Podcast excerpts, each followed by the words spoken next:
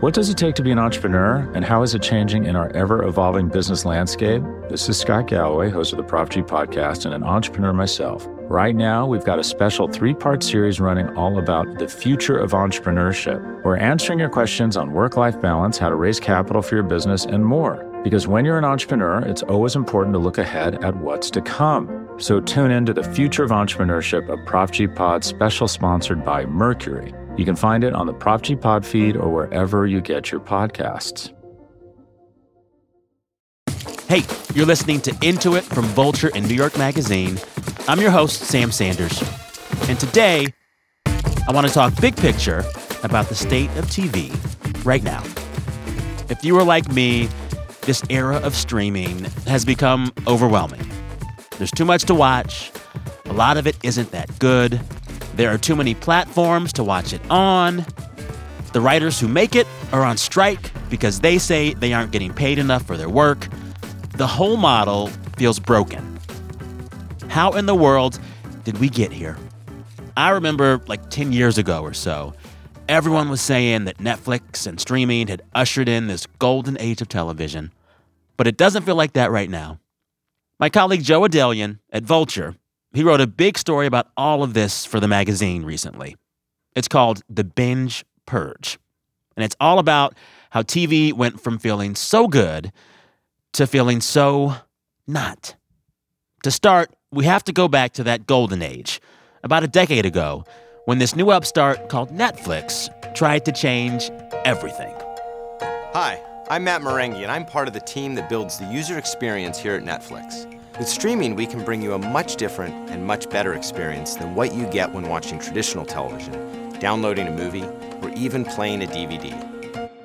I want to just take our listeners back to that era of peak, peak, peak TV, the early days of Netflix when everything just felt so good. You know, mm-hmm. the House of Cards moment, the Orange is the New Black moment. Set the scene for that moment in recent TV history. What was it like back then? Oh man, the days. Uh, you know, it, it was great because here along came Netflix to sort of say, um, you can watch your shows whenever you want. Streaming means that it's entirely on demand and always ready to watch instantly on virtually any device that connects to the internet. You can watch shows from around the world. You can watch shows from 20 years ago, 30 years ago, five years ago. We have it all. We've got all your old favorites. Then we're going to play some funky new shows that are sort of great. And better yet, you're not going to have to wait every week to see the shows you want to watch. We're going to give you full seasons at once. Yeah. It felt so revolutionary because if you had Netflix, you could watch a back catalog of shows you loved, and then you could also watch really, really good shows that felt as good as like Oscar caliber movies. I remember those first seasons of Orange is the New Black. I remember those first seasons of House of Cards. They were just really, really good on top of being on demand.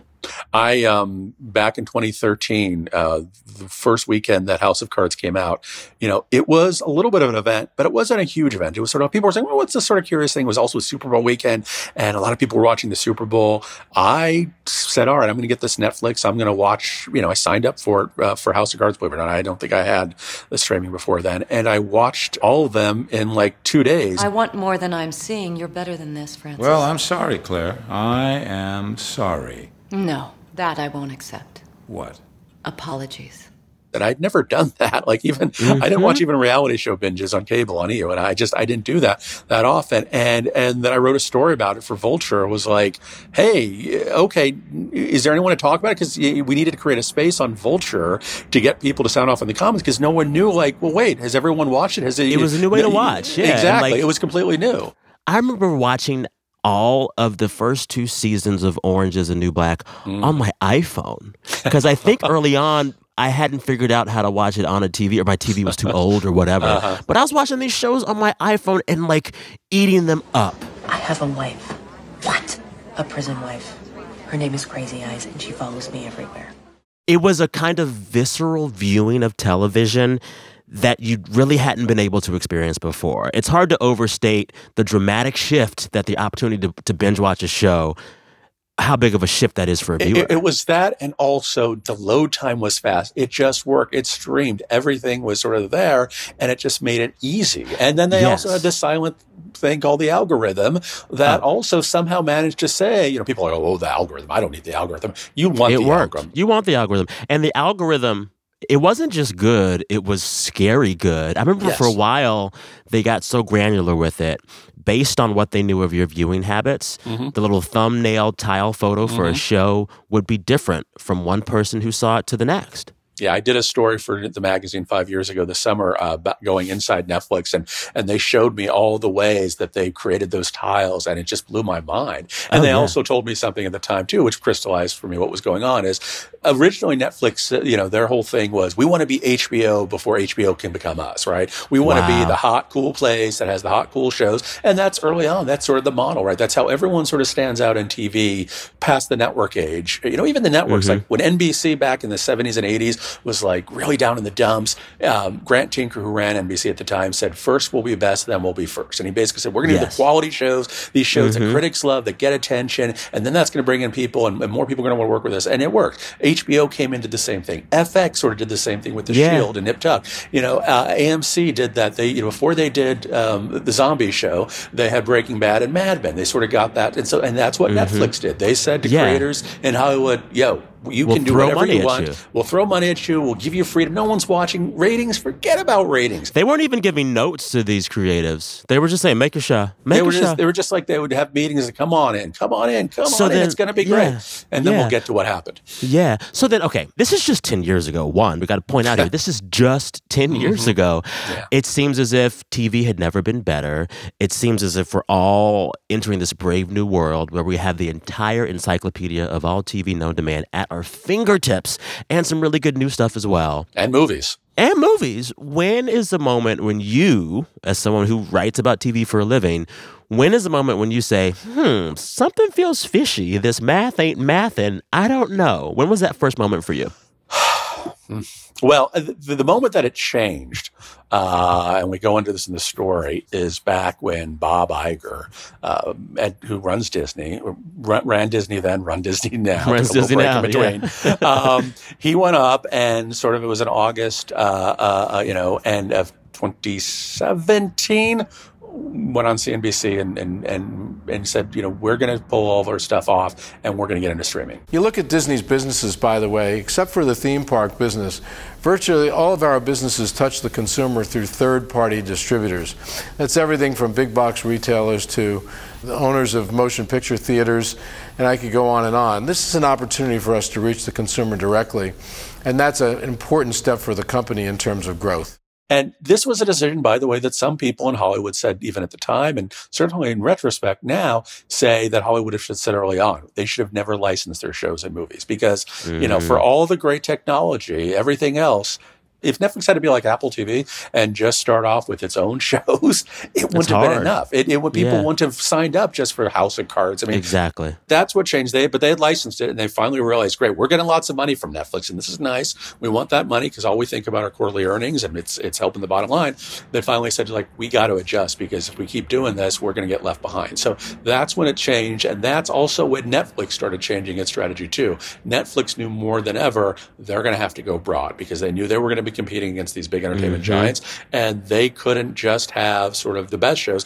They needed more reality shows. They needed exactly. more CBS shows, and so they started thinking about making changes at the top. They got rid of their leadership. They brought in Bela Bajaria, who used to be at uh, NBC, and then before that CBS, making uh, TV movies in the '90s. I, I knew her mm-hmm. then, and they started going more mainstream. And uh, suddenly they realized, yeah. like, you know, maybe we don't need as many good shows. We just need shows. We just need more. We just need we more. Just need more. We need more. This is the thing we went from peak TV to too much TV because right. as soon as Disney Plus comes around, they have to make original content as well. And then all the other players say, we got to get involved too. And before you know it, there are too many streaming apps to keep up with, too many shows being made to get our attention. And I think at its peak, there were like a little under 600 original shows made in one year. That was last year. And that's just scripted shows. if you count the reality, if you count for Vanderpump Rules and everything else, and you're below decks, it's it's many many more. Yeah. Wow. No, the the the um, you, you said too much TV. We we in, in another story I did for Vulture in 2016 was called The Business of Too Much TV, and this was before Disney made uh, this announcement. But even then, in 2016, everyone in the industry was saying there's too much, and then it got bigger by about another 50 percent. That was at around 400 shows, and they said no, we're going to keep making more, and then we're going to launch Wow. all these streamers, and it just it just Well, kept going. And, this is the thing about making all these shows. None of these shows were running commercials. so, like, they just weren't making money. And now you end up in this situation in 2023 where there's too many shows, and most of the folks who are making them say we're not getting paid enough. You write about this really, really, really fascinating example of a show called The Night Agent, which is a humongous hit, millions of hours viewed. She's the president's chief of staff. So explain to me how an FBI agent gets sucked into the White House to take orders from her. It's just how she explained the job when she offered it to me last year. You're supposed to report to us both. You seem to have forgotten that half the equation. but the creator of that show told you by the numbers he's not making enough. What is the story of that show and what does it reveal about the state of the industry right now? Yeah. So the Night Agent comes on this spring. It's it's doing great.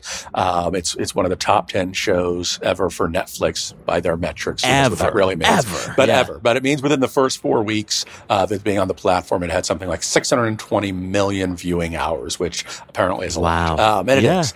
Um, it's it's a couple Super Bowls. If and you remember, this is globally. But um, so Sean Ryan, who's the creator, tells us, you know, that's that's huge. So he calls up his lawyer one day, you know, as big showrunners and creators do, to find out what does this mean? Like, how much money does this mean? And he's and and it turns out it means he gets paid what he gets paid. They gave him the money that he was going to get, and that's it. If Netflix is still making The Night Agent, they might come in and say, "Well, come work for us. We'll give you a Shonda deal, or we'll give you a Ryan Murphy deal." Probably not as big as those, but a big boost. Or he'll find other ways. He will get paid, but he won't directly get the sort of monetization that sort of a big show like The Shield, another show that he did for FX, did when it sold into syndication and went globally around the world, and there were reruns, and it was hugely important for FX, and and so there's no direct connection because Netflix sort of buys out the rights to that show when it makes it. Yes. it And there's no syndication. there's no syndication. And this is actually why you see writers striking now. They're saying, oh, if we made a good show 20 years ago, it would go into syndication for up to a decade. I'd be getting checks for a decade. That is over. That's mostly over and and everyone involved would sort of there'd be ways for people to get points from it. Seinfeld still making money for larry david you know? It gets resold and packaged again to netflix another huge paycheck. Actors involved get the residuals that go on cable all this stuff all of that sort of went away. And now here's the thing where this is what networks and platforms like netflix will say. It's like you know what? Most people didn't get those big paycheck for shows. Remember back in the network tv days? Shows would end. Most shows at the end of a season they'd be canceled 60 70% of them would get canceled we forget about all the shows that would last 12 weeks 13 weeks 6 weeks and they'd be gone there were a lot of that uh, those kinds of shows that happen but the thing is everyone knew that going in and, and Yeah. they made those bets and, and Yeah. now they took now it away you can't even bet. You can't even bet now, basically. you, you Yeah. really can't. You just have to hope that you get so in demand that you can get yourself a great overall deal like big Shonda deal. or Ryan Murphy. All right, more with Joe after the break. But first, if you haven't already, I would love you forever if you subscribed to our little podcast streaming network. Subscribe to Into It, rate it, review it, tell a friend in real life, and then give them a hug if you're the kind of friend who like gives hugs. Hugs are nice. What does it take to be an entrepreneur, and how is it changing in our ever evolving business landscape? This is Scott Galloway, host of the Prop G podcast, and an entrepreneur myself. Right now, we've got a special three part series running all about the future of entrepreneurship. We're answering your questions on work life balance, how to raise capital for your business, and more. Because when you're an entrepreneur, it's always important to look ahead at what's to come. So tune in to the Future of Entrepreneurship, a Prop G Pod special sponsored by Mercury. You can find it on the Prop G Pod feed or wherever you get your podcasts. So we talk about how bad this situation is now for viewers and creatives. Who is the most to blame? Is Netflix the most to blame? Is Disney Plus the most to blame? Who's the most to blame?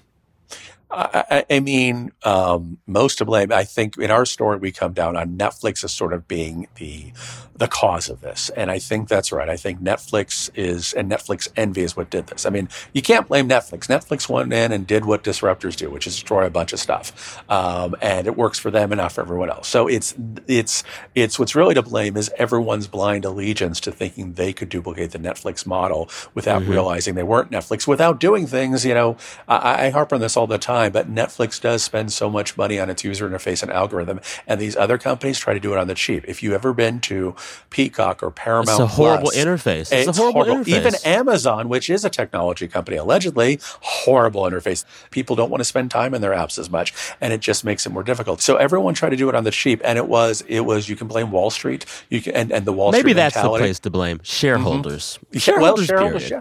and shareholders and viewers because we all wanted it too, right? I mean, I don't want to blame viewers; it's not our fault. But but the thing is, we we sort of maybe expected too much. We expected um, that we could get all this TV at a low cost and somehow not pay for it. Um, you know, Well, uh, yeah. and unfortunately, the house always wins. They're There's always going to want their money.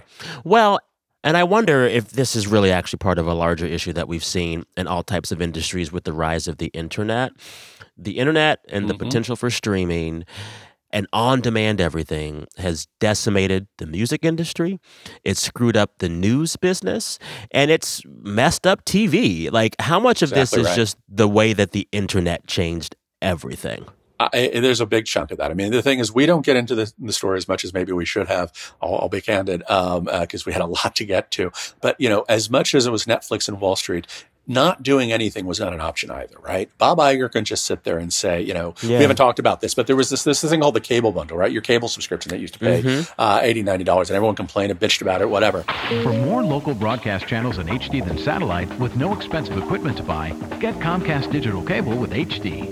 But it was great. It was basically socialism for television. It basically meant you paid for a lot of stuff you never watched, but in exchange, you got everything in one place. You knew where it was, and everyone got a lot of shows. Um, so, you know, even if you never watched ESPN, you had to pay for ESPN. You'd pay $8 a month through your cable bill. But that whole model allowed everyone to get paid. It allowed people to Mhm. sort of um, have reruns and, and shows get rerun on TBS and, and TNT and USA. And so that model was great. But it was even before Netflix was really getting cooking, it was starting to fade away uh, because people were going to YouTube. They were playing video games, and some of them, yes, were going to Netflix. And before Disney Plus, and all that. So they that that that cable model, everyone could see where it was going, and everyone rushed to replace the cable model. And and the cable model was incredibly lucrative because people would pay for channels they never watched, and it was really tough and con- inconvenient to cancel. You couldn't just cancel the channels you didn't want; you had to buy most of them, right? You didn't have to pay- Exactly. not HBO and some of those, but you had to pay for a lot of them. Yeah, but in streaming, it's easy. Just click a button and Totally. go on for one month, on for another.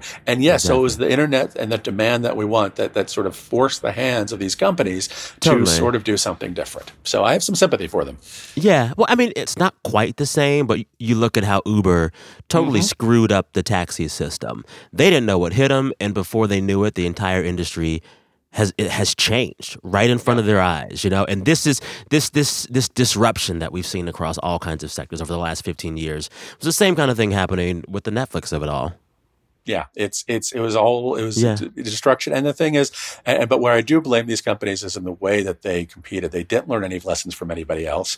Uh, it, it seems, and it was instead of sort of trying to make it a more controlled demolition of the whole cable bundle model, it was just sort of a complete collapse all at once. And and like this is the thing. It's not that Netflix and all these streamers, you know, maybe aren't making enough money now, and the business model is not as solvent as they want it to be. They've also ruined linear TV.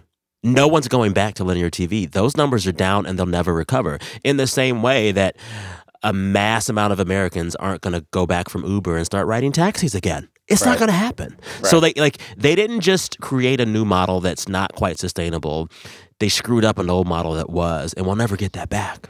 Right. And I mean, well, Netflix, certainly. And that was Netflix's goal was to, to, to destroy To the kill model and, To and to say, to say, we're going to come in and we're going to be better. And, and yeah, it, it's as long as we say it's, it's, it's not the old companies that killed it. They had no choice but to sort of adapt and they just Mhm. adapted not as well. And, and, and, you know, unfortunately, look, when, when, when we did this story in 2016, the business of too much television, we talked to a lot of creators at the time who were sort of like, they saw the problems even then. You can go back in the story that we wrote then and some of the same issues now. They were starting to say, it's like, is anyone even seeing these shows? Was wait, wait, what's is it anyone That's marketing? It's like, Yeah. wait, is there going to be a back end here? But everyone, and we in talking for the news story, people says like we let it happen in front of us because a we didn't have a choice, but b there were some good things. There was more creative freedom. There was There was more world where there wasn't diversity of these writers' rooms There was there more more diversity. rooms. The more people got a chance. And by the way, there was instant success because a lot of people, again, I can't emphasize enough how many shows failed in the old model. It, you know, you'd get your show greenlit, you'd get it on, it would be on the air in September after the upfronts,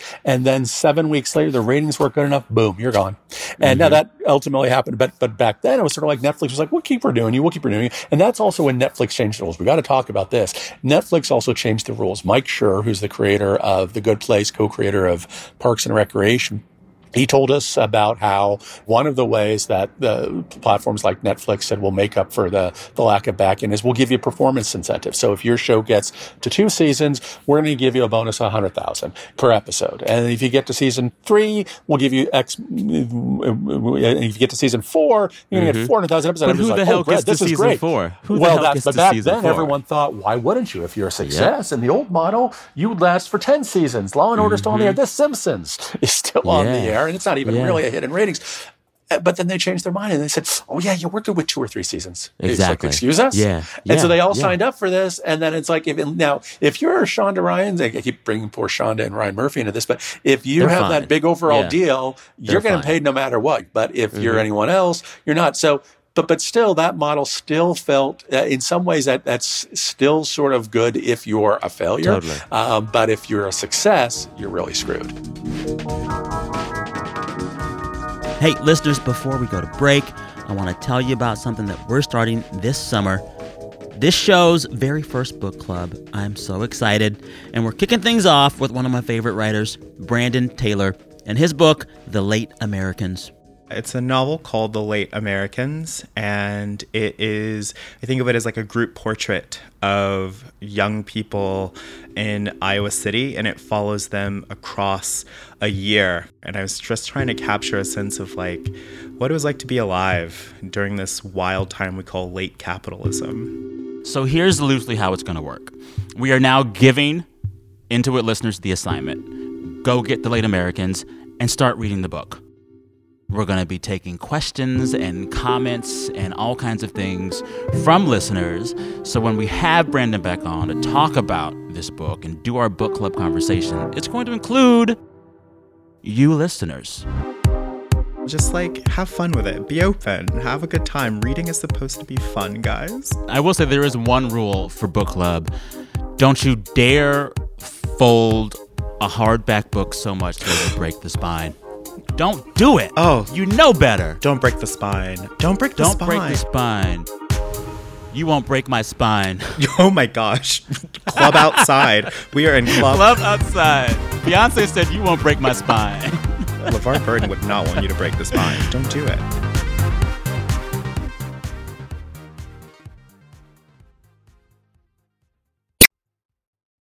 You know, we've talked about how this new model has been hard for most creators, but it's also been hard for television viewers to watch all this stuff. On top of just having too much stuff to watch, the very nature and structure of the shows that are being fed to me, they're different. One of the creatives y'all interviewed for the piece said, quote, You're seeing ideas that should have been movies being elongated into eight episodes, and they don't have the narrative engines to sustain them for that long. How much of this system, this new world, has also made TV worse? Is it worse pound for pound now than it was 10 years ago? Uh, I personally don't think so. I think that's too rough. I Okay. think, but I think there is Okay. because there's too much of everything. There's much more bad TV. So there is Mm. on on in sheer tonnage. Yes, there's a lot of stuff that no one cares about, pays attention to. I do think what has what is worse is the idea of a television show, right? The idea of shows that create relationships with viewers, that go for 20 weeks, that allow you to every week tune in and see the characters that you like, to watch your Grey's Anatomies or your Law and Orders. People love to come back to the same characters. That is television. And so if you're thinking about television as an episodic medium, if you're thinking of television as something with relatable characters that you form long-standing bonds to, that you invite into your house many weeks a year for many years, yes, that is worse. There are very few of those kinds of shows around, and and I know a lot of people who miss them, and I miss them too. I, I watch a lot of old episodic TV shows. I will find ways to watch them once a week. I, I about two years ago, I decided to, to watch a show from the 70s that I'd always seen but never watched called The Rockford Files with James Garner, and I just watch one episode a week. I watch the Mary Tyler Moore Show on Saturdays, one episode a week because it's great. I know it's very Yeah. cheesy, but but I I, like it because it's sort of like I want that structure. I like my schedule. I like to know, hey, Saturdays mean I'm going to get this. And streaming did away with all that. And yes, by creating these shows that feel like movies, you get some amazing experiences. I, there are plenty of shows that we've all watched. Even now, people can watch. I haven't watched it, but people have watched Wednesday. Love that experience. They watch, you know, Squid Game. My God, how amazing was that? Or a new season of Stranger Things when the show was good. That's great. It isn't really television, though. It's on television, but Mm. those are sort of big movies. Uh, my critic friends, my TV critic friends, are always complaining, righteously so, about the fact that so many showrunners want to make a 10 hour movie. Yeah. Okay, The White but Lotus I just want a movie. TV show. Yeah, it is, Yeah. And, and, It's a movie. and, uh, with a little bit of episodic beats, I think Mike White still sort of brings in some sort of every episode's Yeah. a little self contained. And but, but, there's, Yeah. but you're right, it's a season and it's an arc and it's, it's not the same. And, and I love some of that stuff, but give me some old fashioned TV. Totally. Uh, and I think some of that's going to come back. You know, one showrunner said to us, it's like, I keep talking to my friends at Netflix and keep saying to them, when are you guys going to get your prestige heads out of your asses? You can still make good TV like ER or depending upon your point of view, The West Wing Mhm. or Grey's Anatomy or whatever. That's not prestige with a capital PTV. Exactly. And that's Well, what streamers need to make what's more of. next. Yeah. Well, and it seems as if that's the way the industry is moving. One of Mhm. the top executives at Netflix, in a recent profile of her, said that she's trying to make gourmet cheeseburgers. Mm-hmm. It's still a cheeseburger, but it feels nice enough, right? Uh, so I guess hearing someone like her say that, talking to all these executives for your piece, what do you think is next? If we're kind of in a low point for streaming and for TV right now, what's next? Is it fewer platforms? Is it consolidation? Is it less prestige shows? What's next? We talked to a lot of people for the story who brought up Bela's quote about gourmet cheeseburgers, and there is definitely a hunger for that, and the industry is trying to make that. Uh, they may have unlearned how to make those kinds of shows. Unfortunately, uh, you know, sitcoms in front of a studio audience were once a big thing in America, and they're really hard to do now because all the people who used to get trained making new ones, sort of, sort of making other types of shows, and you have a whole generation of writers who don't know how to write for a studio audience, and hopefully people still remember how to make those gourmet cheeseburgers and can find the recipe again. We are going to see more populist fare. Netflix is already moving in that direction. Amazon is doing that with their Jack Ryan shows and, and, and other shows.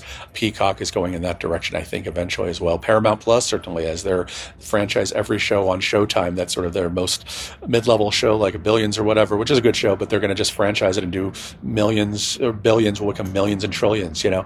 Um, we're going to see more of that. Unfortunately, um, we are going to see probably fewer shows, and this is a really sad part. We're already seeing it. We're going to see fewer shows from people of color and about communities of color and, and other marginalized communities.